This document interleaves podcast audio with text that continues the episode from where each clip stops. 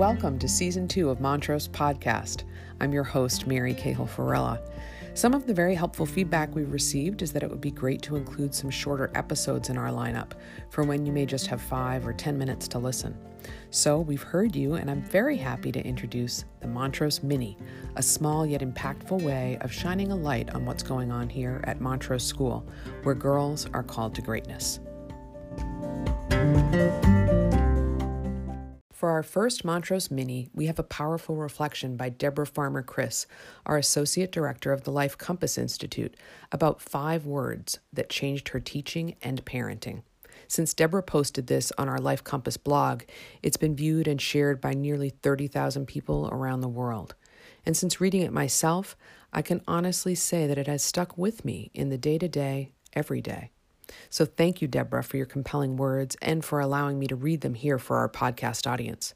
Sit back, relax, and enjoy.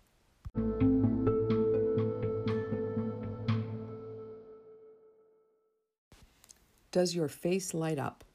Five Words That Changed My Teaching and Parenting by Deborah Farmer Kris. Many years ago, I heard an Oprah interview with the novelist Toni Morrison, who passed away in August. Morrison described how when her children came into the room, she thought she was showing care by fussing over their appearance, quote, to see if they had buckled their trousers, or if their hair was combed, or if their socks were up, end quote. But that was not what they were looking for, she said. Instead, she offered a different measure for care. Quote, Does your face light up when your kid walks in a room? End quote. Does your expression say, I'm so glad you are here? Her words gave me an anchor point during the physically intensive years of raising small kids. My children are a bit older now, but parenting remains beautifully messy work. We bump up against each other and fiddle with each other's most vulnerable buttons.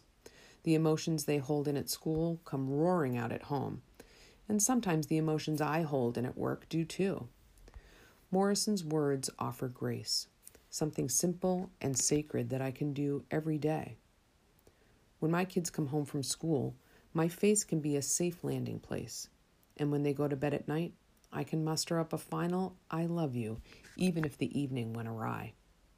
Last year, when I was searching for the Toni Morrison video clip to share with a friend, I discovered that I had gotten her quote wrong by one word. She does not say when your kid walks in a room. Rather, she says, quote, when a kid walks in a room, your child or anybody else's child, does your face light up? That's what they're looking for. Let your face speak what's in your heart.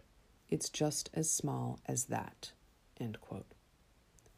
A kid, anybody else's child. She wasn't just talking about parenting. She was talking about our holy obligation to see the dignity in every person, a dignity that Mr. Rogers offered children every day when he signed off his show with, quote, You've made this day a special day by just your being you. There's no person in the whole world like you, and I like you just the way you are. End quote. Children and teens are great anthropologists. As school counselor Phyllis Fagell told me, quote, Your kids have a PhD in you. They are watching everything you do. End quote. My kids are watching my face in the grocery line. They are watching how I greet the woman in a hijab in front of us and the man in a wheelchair behind us. They are watching how I greet their friends on the playground and how I interact with a stranger who stops to ask for directions in halting English. They watch my comfort or discomfort in interacting with children with disabilities, visible and invisible. They are looking for clues. Does my face light up? Still? I think about Morrison's words in my work as a middle and high school teacher. In the first 60 seconds of class, what does my face communicate? When a student slips in after the bell, does it say, You're late again? Or does it say, I'm so glad you are here? Harvard psychologist Dr. Susan David introduced me to the word Sawubona, a Zulu greeting from her native South Africa. It means, I see you. As she shared, quote, every single one of us wants to be seen. For me, I see you means creating a space in your heart and in your home or classroom where a child is seen. When children and adolescents are very upset, literally just the presence of a loving person helps to de escalate and creates the space where calm is invited in. Most days, my daughter takes the bus home, but sometimes my work schedule allows me to pick her up at school. Pickup is a cavernous cafetorium with sign out sheets and deafening noise and hundreds of kids hunting for their parents. When she enters the room, I watch her scan for me, her eyes darting about, her lips tight. And when she sees me, her face explodes with a relieved smile and she starts to run. She's found her person. I may not get this reaction when she hits adolescence, and that's okay. For now, I soak up that face that says, We see each other, we belong to each other. It reflects everything I want children to feel about themselves in my presence that they shine, and that when my face brightens, when I see them, it is simply a mirror of their inner light.